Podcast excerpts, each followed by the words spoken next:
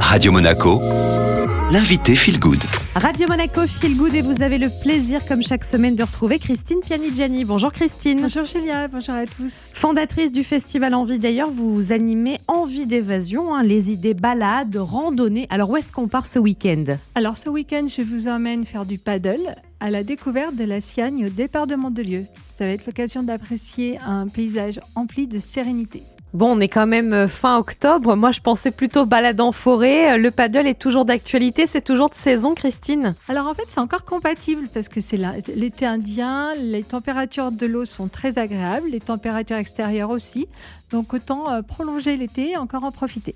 Concrètement, comment ça va se dérouler ce moment paddle? Alors, il faut compter une matinée de paddle pour bien prendre son temps et puis enchaîner, si on le souhaite, sur un bon pique-nique à la plage. Donc on va partir du bord de mer, de la plage de Robinson à Mandelieu. C'est pratique parce qu'il y a un stationnement avec proximité et la mise à l'eau est très facile. Et ensuite avec le paddle, vous allez euh, emprunter euh, l'embouchure de la Siagne.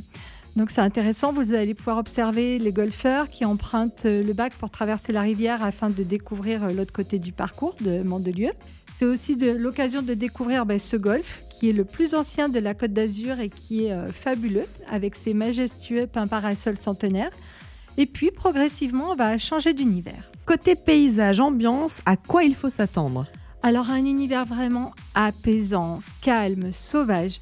En fait, c'est étonnant parce qu'on s'y attend pas du tout. On est à proximité euh, de la ville de Mandelieu et pourtant, vous allez zigzaguer entre les cygnes, les canards, les oies.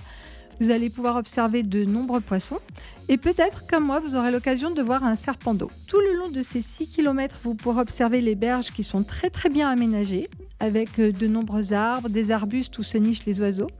Il y a de nombreux petits roseaux euh, fragiles. Et vous remontez la Sienne jusqu'à la petite île qui héberge l'hôtel Calarossa.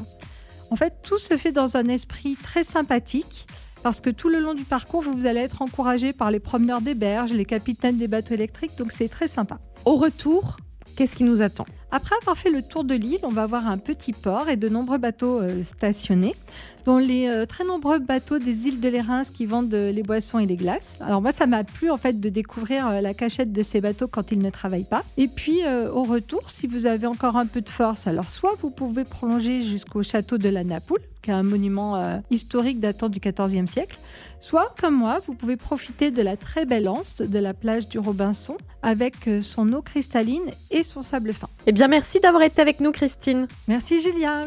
L'interview est à retrouver comme à chaque fois en podcast sur Deezer, Ocha, Spotify. Vous tapez Radio Monaco Feel Good et vous pouvez donc écouter hein, toutes les envies d'évasion signées Christine Pianigiani. Et pour faire le plein de balades, vous pouvez euh, pourquoi pas suivre le compte Instagram, le festival Envie d'ailleurs.